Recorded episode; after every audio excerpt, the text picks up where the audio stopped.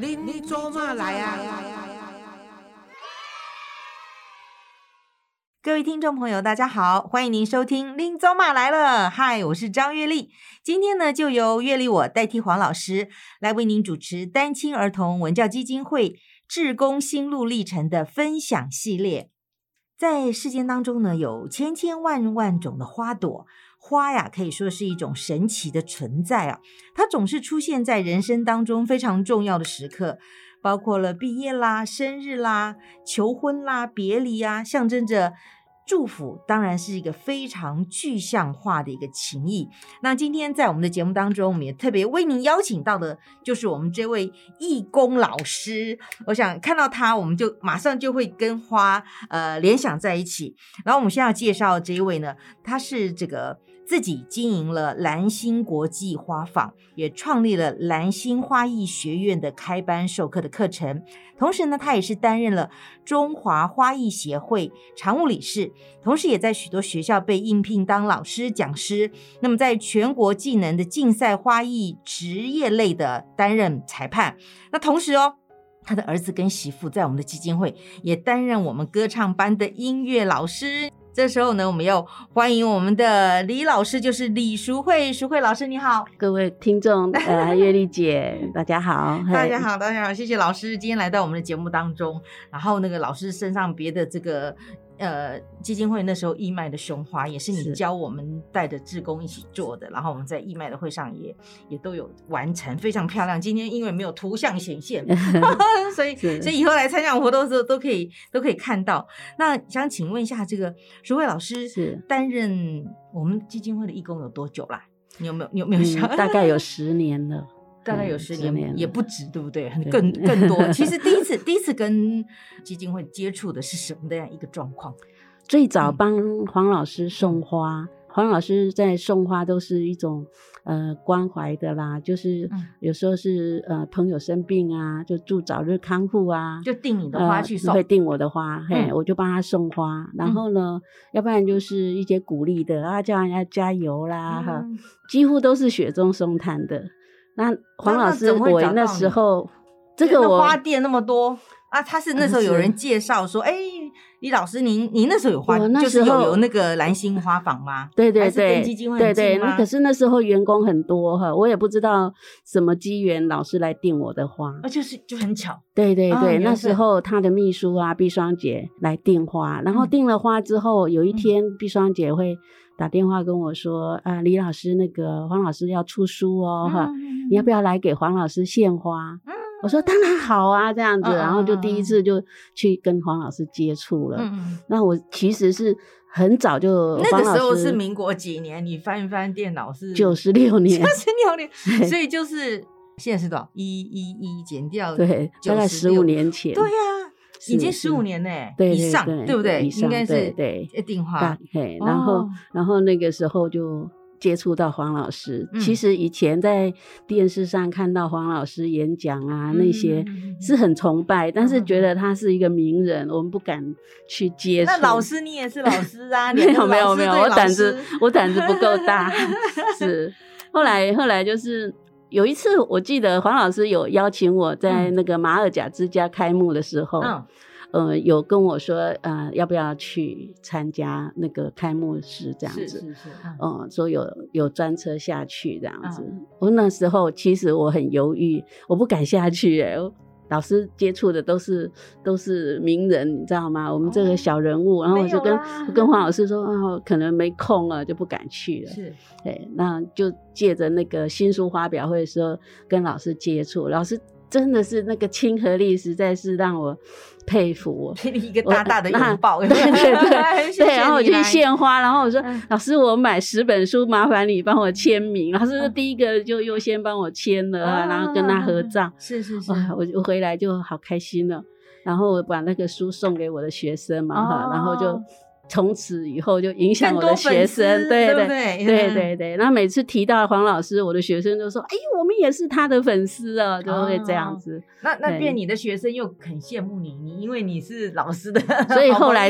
后来才会我的学生一个一个进来当志工。哦，是的，哦，对，你也你也请你邀请了很多的志工一起来加入，对对对，加入我们节，谢谢谢谢谢谢老师，真的。所以其实以前我们的很多活动里面，不管是花束也好啦，或是桌上的那些白色的花，后来都拍 sale，因为本来是那个时候是毕双秘书。跟你买花，后来你几乎都是半买半送的，就就帮忙整个活动进行。我记得好像有有次那样一整排的台上布置的花都是都是你搬来的，对不对？对对 对，对啊，这真的不好意思，真谢谢你。所以就说，哎，有了有了石慧老师的加入，真的就就是让我们的整个活动啊，什么气氛啊，甚至在那个重要的时刻，就有更有那个。感觉这也是刚好有这种机缘。我我自己本身我也很喜欢，以前都是捐款啊，乱捐啊，去买个文具。那文具店的老板 说：“哎，这个人家要盖庙啊，说哦，捐五百，捐多少？佛心来的，有时候拿一千块出去，才买个不到一百块的东西啊，剩下的都捐掉好了，就会这样。那回来都被家人笑说：你有看到庙吗？你乱捐这样子，有有这个心啦。所以我想这。个义义工们来到我们这边，也都是不求任何回馈，都是我想有时候施比受更有福，更开心。但是实际上，就是后来感觉上，黄老师他实际上在做的事情，实在是真的蛮伟大的。嗯，我会觉得说，这个是我看得到的，然后我亲近他，我也长智慧呀，所以。我觉得，哎，这个比较有意义，所以我一直鼓励我学生，他们有时候有的，其实老师常常在说，我们人生就是像在写故事一样，嗯啊，那我希望说，人生的那个精彩，那个不是说很有钱呐，哈，或是呢，就是你的快乐，你每天在当下都是因为付出，然后而得到的快乐，这些都是内心的富裕，对对对对，所以。我就鼓励他们过来，因为几乎介绍过来的都是比较能够独立的女性啊，哈，然后又经济上面哈也不匮乏，然后能够付出，再来就是他们心灵上，因为。可能没有，嗯，另外一半了，先生过世了哈，那觉得说，哎，就把他们通通邀约过来，他会在这边得到更多的智慧跟快乐，对，互相来帮忙这样子，对。那请问一下石慧老师，你自己是从什么时候开始？是从花艺开始学吗？还是又做什么手，就是技艺方面，或是你你自己？本身学什么跟花怎么样扯上的关系？最主要是我原生家庭，我的妈妈，嗯，我这个妈妈是养母，我从小一周岁就给了隔壁，啊，那这是缘分，对缘分，对缘分，因为我的亲生妈妈哈，她难产过世，哎呀，哎，那我五岁的时候她难产过世，那因为都在隔壁，所以很知道我有两个爸爸，两个妈妈这样，隔壁的妈妈，而我算是我算是幸福的啦。然后我这个养母，因为我们是小康家庭，是妈妈就是家里都会弄得干干净净，然后会插花。哦，那我比较懂事的时候，我会去把它改花。妈妈就很讨厌，她说：“你袂向个哈哥。”你这个我本来磁访流被你弄成不入流，因为我妈妈受日本教育嘛，那都一定会有插花。然后是是是，她就像我这样子。然后到我高中的时候，有一天跟同学去看电影，然后。哎，就看到一张 YMCA 的简章，嗯，我马上回去跟妈妈说，好，我决定去学插花，哦，妈妈就支持了，然后就这样一路学下来，哎，从十八岁开始接触花，十八岁哦，对，所以到现在刚好。讲年龄就出来了，也很久很久了。对对哇，所以那时候就学花。那你那时候是学哪一类型的花？就是就是切花嘛。所谓的他们叫做东洋花，就是用剑山插的这种瓷房。一开始是接触到这个然后我接触到的两位老师都是呃带着我一直一路一直走走走到现在。哦。包括我的启蒙老师，现在还是他，他本来去澳洲回来了，回来了，他现在七十几岁，快八十了，是，也是常常常常会在花市买花，就会找我，然后我就想说一日为师嘛，终身为父，对，过年的时候 就这样全程陪他买花，送他回家这样子。哦，也在在台北，对对对，他住花园新城。哦，是是是是是，所以你从十八岁开始学了插花之后。然后后来你就经营自己的花坊，然后就开班授徒嘛。其实每一个女生，我相信她也曾经有一个梦想，是我有一家花店。对，可是真正开了花店，老师告诉大家，经历过 什么样的一个历程？是是是。你的花店在哪里？嗯，我花店是开在西门町。是，当时是这样子，我儿子两位儿子都一起去当兵了。家里就是空巢期，然后我就想说，哎，那我再去进修好了，反正到空大随便学什么都好，然后我就去修修台湾史啊什么的，这样子。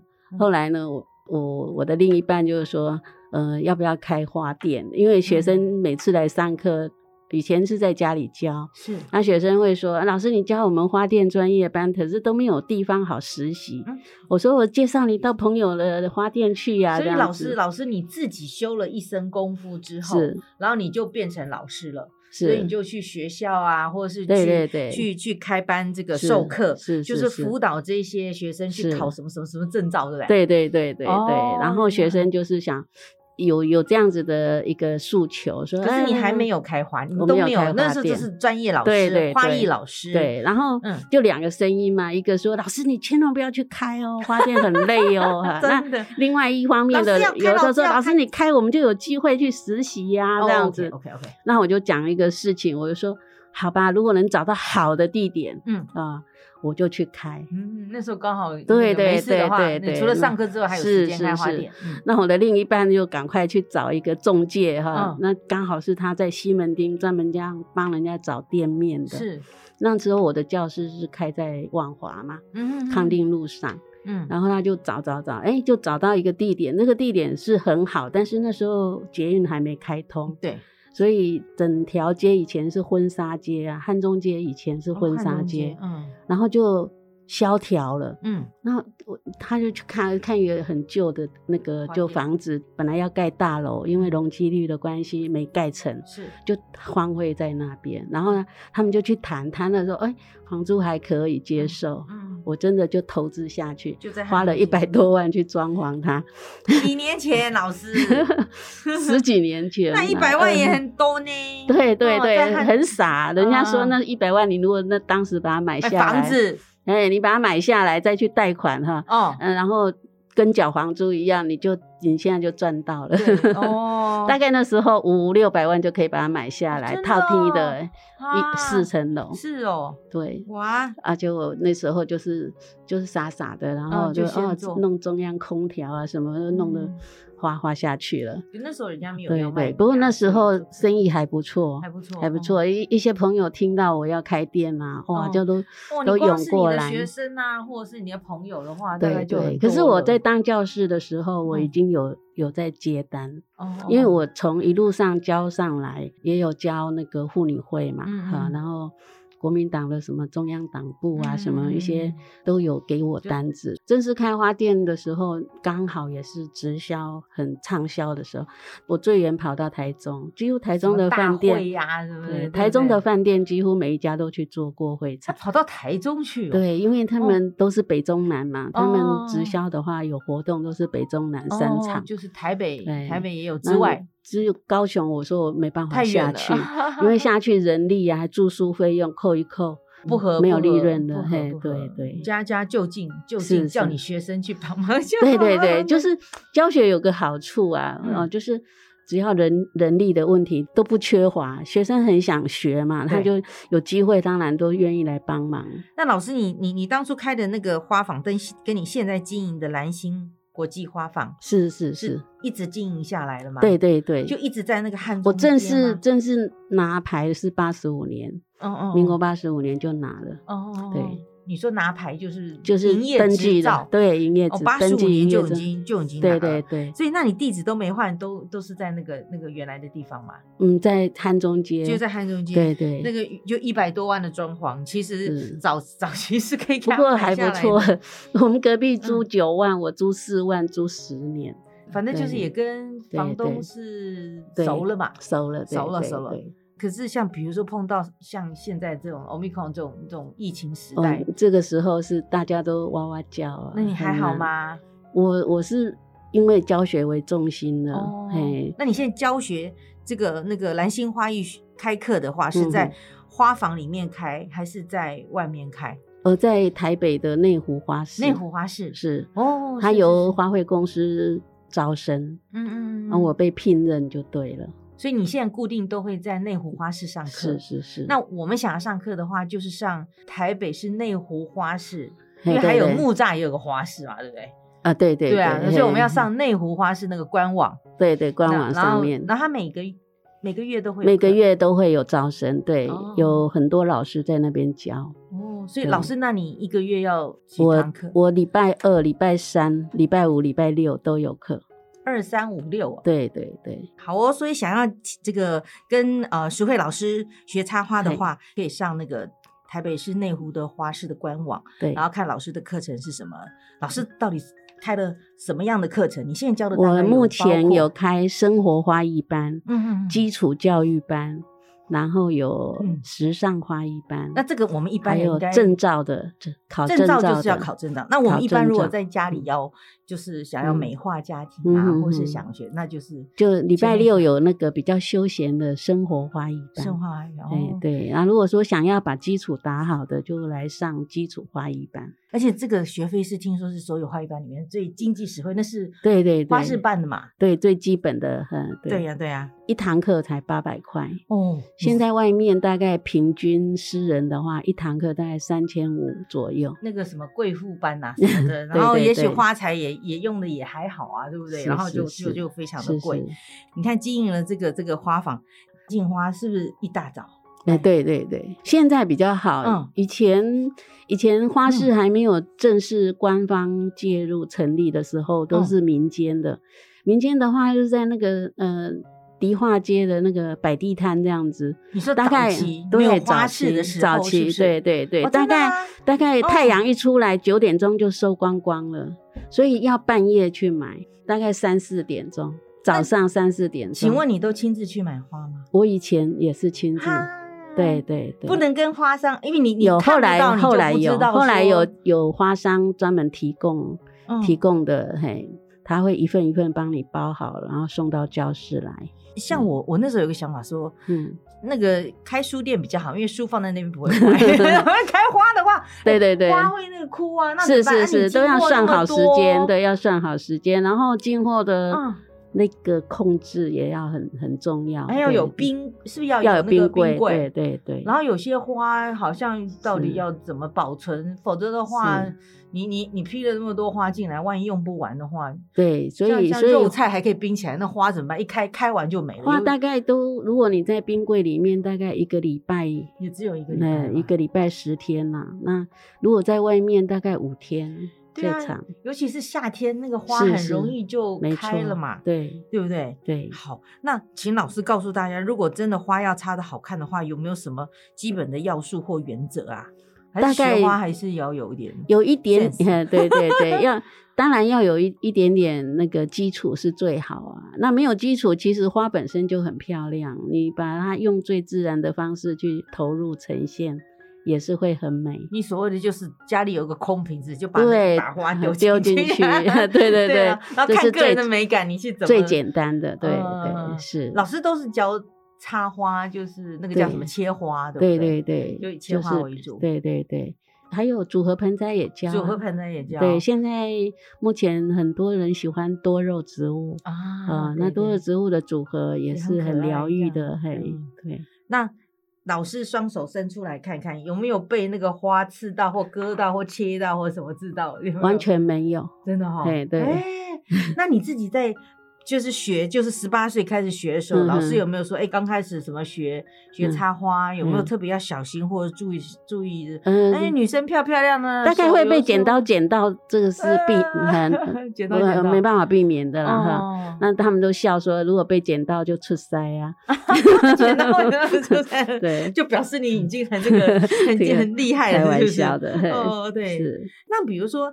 关于插花的话，像什么花的那么多的种类，或者是在插花的配色上面的话，是这些都是有初级班，然后老师开始那个从基础理论啦、色彩的色彩学的安排呀，哈，那色彩这种东西太太广泛的啦，嗯，但是有呃，当然有一些准则规章，但是呢，每个人有个人的喜好，啊，那现在的流行，嗯，也是会影响到你的。配色是是是，那像很多人收到，比如鲜花这样子一个捧花，那就像你说的，好像就一下就哭了。有没有什么方式可以让这个花比较能够，比如说我们就是典礼上面我们送到一个捧花，我们我们可以把它带回家之后，让它比较放久一点吗？有没有什么样的方式？一般习惯就是可能收到一束漂亮的花束，包装的漂漂亮亮，舍不得拆它。哦。其实是最基本的，把那个下面那个储水的部分，然后把它拆掉，然后放到花瓶里去。哦。那每天那个水保持干净。哦，水保最基本两天换一次水。两天换一次。哎，那个脚还是要再修剪过。花它也是一样有吐纳嘛，哈，所以会释放一些熊熊的那个乙烯。哦。那那个你要拿出来跟它把它冲洗掉。然后瓶子也要洗干净，再换新鲜的水。他们说换一次水，那个就是根部就是要修，要修一点点，修一点点掉。你就先洗，要先洗，因为它那个细菌在嘛，把它洗洗，那滑滑的那个都要把它洗干净了之后再修。那有时候买花，他会给你一包那个什么保鲜剂哦，那个是什么东西？保鲜剂有用吗？保鲜剂是这样子，它是通用的，它不不是说针对每一种花。哦，每种花它有不同的习性，你知道吗？有的花要吃高粱酒、这绍兴酒。什么花？什么花？有一些花比较有关节的，就是一节一节的那种关节，它的吸水性比较不好。嗯，那用酒精去刺激它，一节一节的花。对，桔梗花啦，满天星也是啊，都有一节一节的。是哦，嗯。其实花的生命力实在是很很强了。为什么？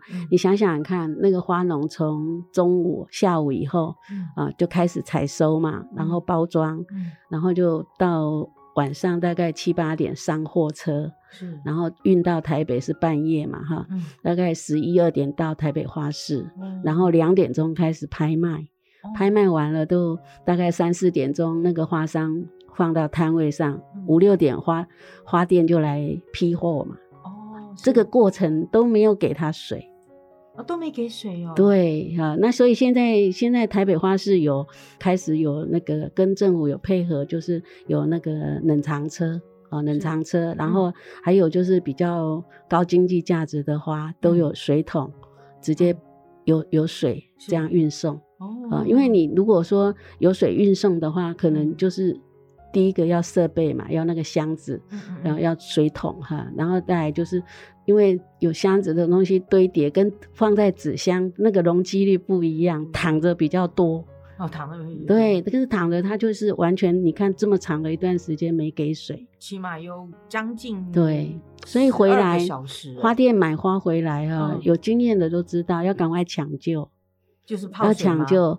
像菊花类的都给它泡水，但是泡了水之后苏醒了之后，还是要甩干，不能那个水不能赶没来对啊，不能。你说泡水是是整整个躺在那边泡澡哦，真的哦，是是整个整朵整整把花都要泡在水里，对对对，要不然像有一些花不适合泡澡的，就是要给它高水压。那像高水压就是那个花瓶有没有？那种玻璃花瓶啊，然后水位很高，然后花放下去，切角放下去之后泡到脖子上哦，这样子它就比较容易赶快苏醒的。像像大家常常在家里放那种香水百合呢，嗯，那种要高水压还是要？嗯，如果你要看你买回来的新鲜度如何，尤其是香水百合，因为它花很大朵，对，花瓣你要注意看有没有脱水现象。哦。啊，有时候你会看到那个花是这样。跟皮肤一样，干的。你养的水水的，它就是这样泡泡厚厚的。那如果你脱水，就会比较薄，然后看起来有点皱皱。知道他脱水了，就要如何去赶快抢救，还是要要对对，要看是要高血水压，还是要是是是。那你把它你你你把它舒活了之后，你水位再降低就可以。哦，让它活过来再说。哇，这学问要很多的，尤其是还有就是老师送花也要看场合，对不对？对可以可以分享一下，是比如说像当然人家说好像是玫瑰就象征的爱情，然后或者是或者是如果说是什么呃呃呃，比如生日或是婚宴、毕业典礼，有没有来举几个大概比较送花不会失礼的那样子的花卉？对，我们大概一生哈从。那个呱呱落地啊啊，那个人家生小孩对出生就会去送花，嗯啊，像前两天送一束花到那个坐月子中心，那什么花？呃，生小孩哈，嗯，先生在国外，哦，也不能回来，然后坐月子中心家人也不能去陪，哦，婆婆就在外面干着急，她说。老师帮我送一束花好了，大大束的香水百合。他说以香水百合为主，这样子可以吗？然后他妈那婆婆比较经济一点，她说你要送很含苞的。因为他要待一个月嘛，哈，所以送比较含苞的，然后大大树的，然后让它绽放这样子，嘿，哦，那这个就是从出生就要用到了，然后生日小孩子生日当然比较比较其次了哈，但大人生日也是通常朋友请你去吃个生日宴，对，你就是会送个花，带个花去，对对。对，然后结婚也要，对不对？嗯，至于到最后死亡也要用到花，所以花其实在人生当中还算是蛮重要。的啊，那像我有的客户是这样子，朋友打个电话说啊，今天心情很不好啊，然后说啊，那出来喝个咖啡吧，然后就来我这里买个花束。他说他很爱花，我就买个花去安慰他，让他开心一下。真的花会让人赏心悦目。对对对，看老师你自己最喜欢什么花？看了那么千百种花，我我我我什么花都爱，有钱花随便花，尽量花。没错没错，没有啦，开玩笑。有你什么你什么花你都喜欢，或是有没有特别特别特别自己的喜欢？呃，颜色我比较喜欢，就是什么颜色？紫色系的花。哦，你喜欢紫色？我喜欢配紫色系，因为紫色的深深浅浅的，配起来那个感觉，对，我很爱紫色。哎，黄老师有没有特别喜欢什么花？好像。好像他只要红 红玫瑰，红色。老师喜欢红玫瑰，喜欢红玫瑰哇！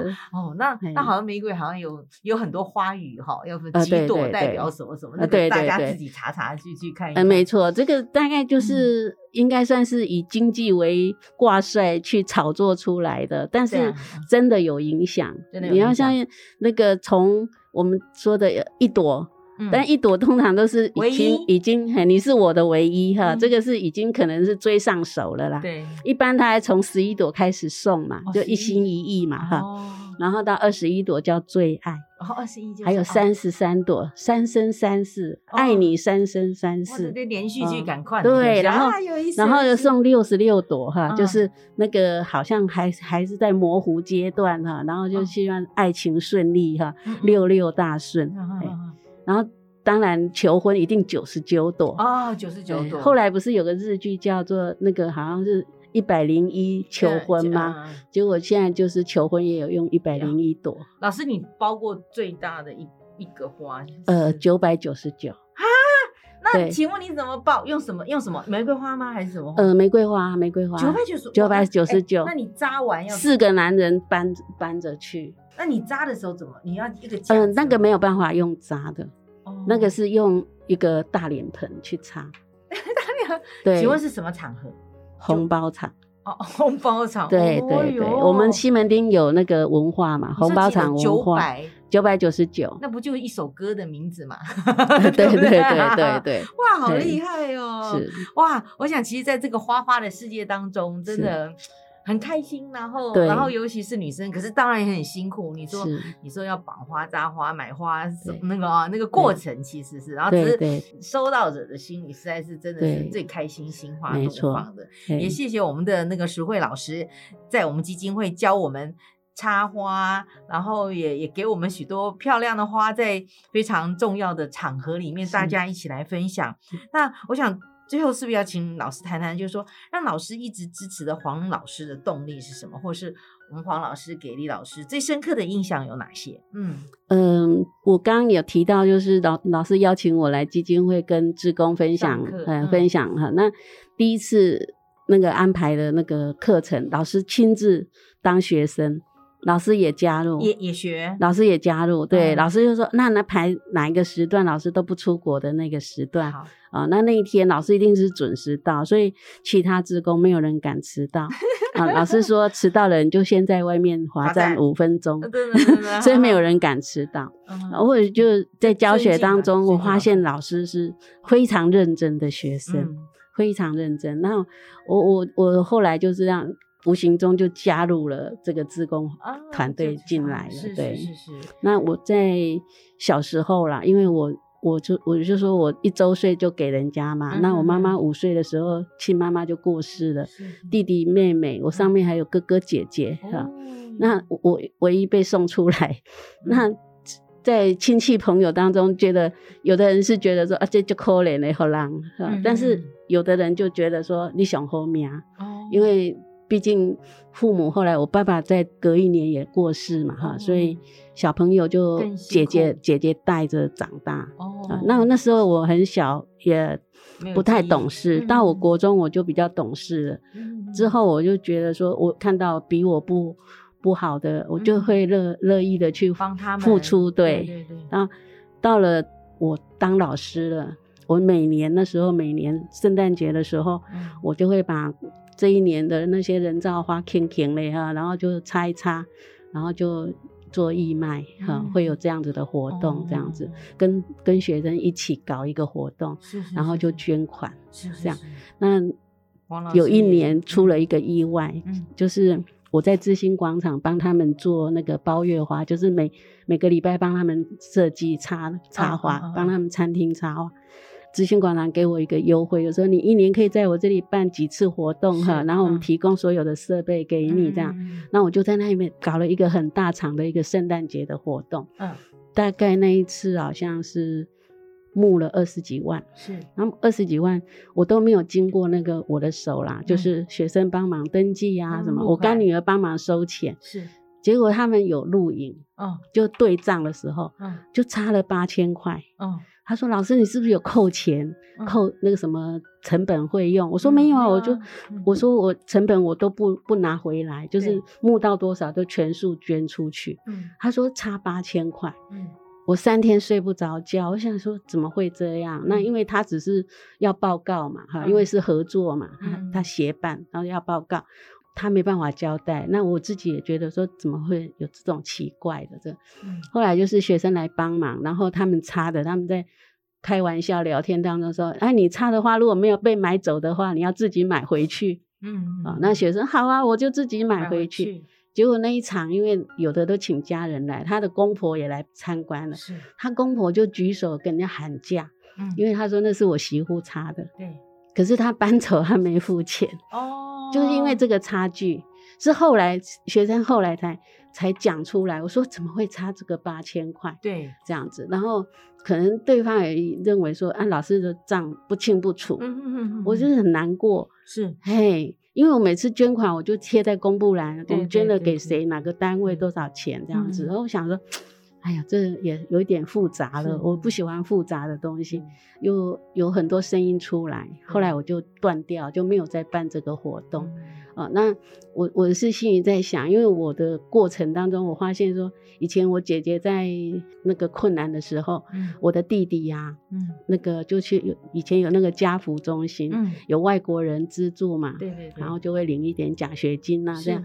我想说，我们。原生家庭有受这样子的帮助，我想说，哎，我长大了，我有能力，我也尽量发挥我自己的专长去回馈社会。对，然后接触到黄老师之后，我就觉得，哎，这个地方是我值得付出的地方，所以我在这边我就很开心。那我希望影响到我的家庭，对，有时候把儿子也拉进来了，所以他也变成了我们合唱团的对老师指挥提议，他说他提议说要弄一个合唱团，然后我说老师，我我。